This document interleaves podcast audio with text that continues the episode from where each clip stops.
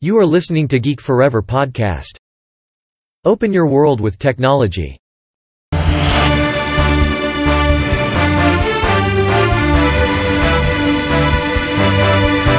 This is Geek Daily. สวัสดีครับ ผมดนทราดนจากดนบล็อกนะครับและนี่คือรายการ Geek Daily นะครับรายการที่จะมาเล่าเรื่องราวของเทคโนโลยีใหม่ๆนะครับรวมถึงเรื่องราวทางวิทยาศาสตร์ใหม่ๆ ที่น่าสนใจนะครับสำหรับใน EP นี้ก็มีเรื่องราวที่น่าสนใจเช่นเคยนะครับเป็นเรื่องราวเกี่ยวกับการเชื่อมต่อกับเชื่อมต่อสมองกับคอมพิวเตอร์อีกครั้งนะครับหลังจากที่ผมได้เคยเล่าไปในหลาย ๆ ครั้งแล้วนะครับรวมถึงข่าวอัปเดตของ Neuralink ของอีลอนมัสก์นะครับที่ใช้เทคโนโลยีคล้าย ๆ กันนะครับนั่นก็คือความพยายามที่จะเชื่อมต่อสมองเข้ากับคอมพิวเตอร์ แต่ว่ามีข่าวอัปเดตล่าสุดใหม่นะครับที่นักวิทยาศาสตร์เนี่ยได้ทำการสาธิตอวัยวะเทียมนะครับสมองแบบ plug and play นะครับที่ควบคุมโดยผู้ป่วยที่เป็นอัมพาตครั้งแรกนะครับ ซึ่งเทคโนโลยีนี้เนี่ยได้ใช้เทคโนโลยีของ Machine Learning นะครับเพื่อช่วยให้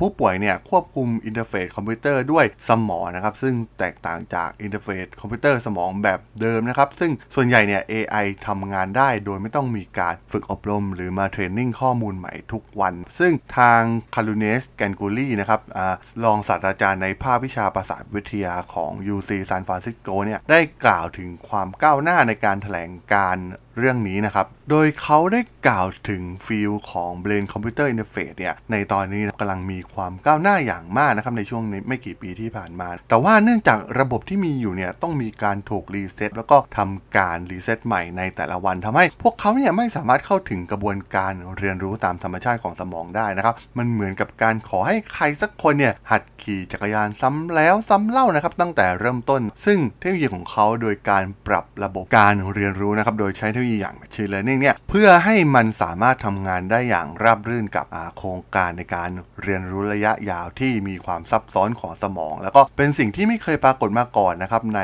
ผู้ป่วยที่เป็นอัมพาตนั่นเองนะครับ ซึ่งระบบดังกล่าวเนี่ยใช้อาร์เรย์คลื่นไฟฟ้านะครับ ซึ่งมีขนาดประมาณกระดาษโน้ตโพสต์อิทซึ่งจะทำการวางบนผิวสมองโดยตรงนะครับ โดยจะมีการตรวจสอบกิจกรรมทางไฟฟ้าจากเปลือกสมองนั่นเองนะครับ ซึ่งแนวคิดนี้เนี่ยก็คล้ายๆกับที่อีลอนมัสได้ออกมาประกาศข่าวล่าสุดของ Neuralink นั่นเองนะครับ โดยนักวิจัยเนี่ยได้อ้างว่าระบบนี้เนี่ยทำการบันทึกกิจกรรมของระบบประสาทในระยะยาว แล้วก็มีเสถียรภาพมากๆนะครับ สิ่งนี้ทำให้มีข้อได้เปรียบเหนือเทคโนโลยี Brain Computer Interface รูปแบบอื่น ซึ่งจะใช้ขั้วไฟฟ้าที่แหลมคม ซึ่งเจาะเข้าไปในเนื้อเยื่อของสมองนะครับ เนื่องจากมีแนวโน้มที่จะเปลี่ยนหรือสูญเสียสัญญาณเมื่อวันเวลาผ่านไปนั่นเองนะครับ ซึ่งทีมงานเนี่ยได้ทดสอบระบบกับผู้ป่วยที่มีอาการอัมพาตของแขนขาทั้ง 4 ข้างนะครับเพื่อใช้ควบคุมเคอร์เซอร์ของคอมพิวเตอร์บนหน้าจอในตอนแรกเนี่ย พวกเขาได้ขอให้ผู้ใช้จินตนาการถึงการเคลื่อนไหวของคอและข้อมือนะครับ ในขณะที่ดูการเคลื่อนไหวของเคอร์เซอร์เนี่ย สิ่งนี้ทำให้อัลกอริทึมเนี่ยค่อยๆ อัปเดตตัวเองเพื่อให้สามารถจับคู่การเคลื่อนไหวของเคอร์เซอร์ กับการทำงานของสมองได้นั่นเองนะครับซึ่งเรียกได้ว่าเป็นการทดสอบในมนุษย์แล้วนะครับ ซึ่งต่างจากที่ข่าวที่ออกไปก่อนหน้านี้ของ Neuralink ที่อีลอนมัสได้มาเปิดเผยนะครับว่าได้ทำการทดสอบกับหมูเท่านั้นแล้วก็จะมีการทดสอบกับมนุษย์ในลำดับถัดไปนะครับ แต่ว่าในงานวิจัยชิ้นนี้เนี่ยจะมีการทดสอบกับผู้ป่วยที่เป็นอัมพาตเลยนะครับ แต่อย่างไรก็ตามนะครับกระบวนการที่ใช้เวลาเวลานานมากๆเนี่ยมันจำกัดการควบคุมของผู้ใช้นะครับ ดังนั้นนักวิจัยจึงลองใช้วิธีอื่นที่ทำให้อัลกอริทึมเนี่ยสามารถอัปเดตต่อไปได้ โดยไม่ต้องทำการรีเซ็ตทุกวันนั่นเองนะครับ ซึ่ง Ganguly เนี่ยได้กล่าวว่าสิ่งนี้จะนำไปสู่การปรับปรุงประสิทธิภาพของระบบอย่างต่อเนื่องนะครับ ไม่ถูกรีเซ็ตเหมือนในอดีตอีกต่อไป ซึ่งเขาได้กล่าวว่าเขาเนี่ยได้พบว่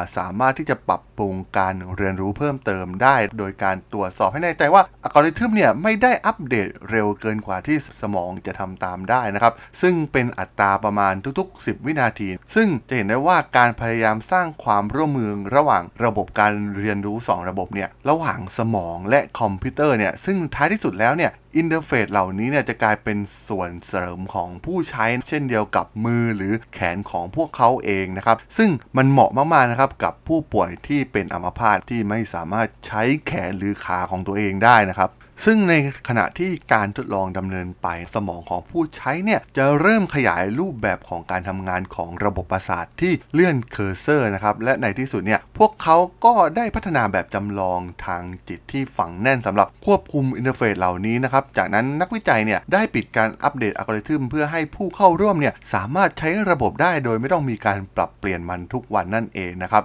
โดยเมื่อระบบเนี่ยรักษาประสิทธิภาพได้เป็นเวลาประมาณ 14 วันนะครับ โดยไม่ต้องมีการ training ข้อมูลใหม่หรือว่า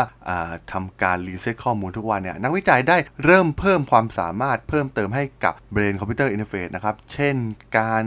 จำลองการคลิกปุ่ม โดยไม่ต้องมีการลดประสิทธิภาพการทำงานของระบบลงนะครับ ซึ่งต้องบอกว่าเป็นความก้าวหน้าที่น่าสนใจมากๆนะครับ ซึ่งตอนนี้เนี่ยทางหัวหน้านักวิจัยอย่าง Ganguly เนี่ยก็หวังที่จะใช้เทคโนโลยีตัวนี้นะครับในระบบที่มีความซับซ้อนมากขึ้น รวมถึงใช้ใน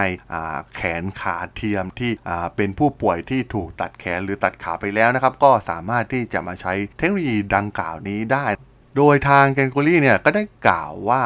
พวกเขาเนี่ยคำนึงถึงความจำเป็นในการออกแบบเทคโนโลยีที่สร้างมาเพียงแค่ทฤษฎีอีกต่อไปนะ แต่ว่าสิ่งที่พวกเขาพัฒนาเนี่ยจะช่วยปรับปรุงชีวิตประจำวันของผู้ป่วยอัมพาตได้จริง ๆ นะครับ ซึ่งเขาได้กล่าวว่าข้อมูลเหล่านี้เนี่ยแสดงให้เห็นว่าเทคโนโลยีอย่าง Brain Computer Interface ที่ใช้เทคโนโลยีของเขาเนี่ยอาจเป็นรากฐานสำหรับเทคโนโลยีดังกล่าวในอนาคตได้นั่นเองนะครับ ต้องบอกว่าถือเป็นอีกหนึ่งความก้าวหน้าครั้งสำคัญเลยนะครับสำหรับเทคโนโลยีอย่างการเชื่อมต่อสมองกับคอมพิวเตอร์ ที่กำลังมีความก้าวหน้าเป็นอย่างมาก มีบริษัททั้งเอกชนสถาบันต่างๆนะครับกำลังวิจัยงานด้านนี้อยู่ ซึ่งหากมีอะไรอัปเดตเกี่ยวกับเทคโนโลยีนี้เนี่ยผมก็ค่อนข้างที่จะสนใจมากๆนะครับจะมาอัปเดตให้ฟังกันต่อไปนะครับ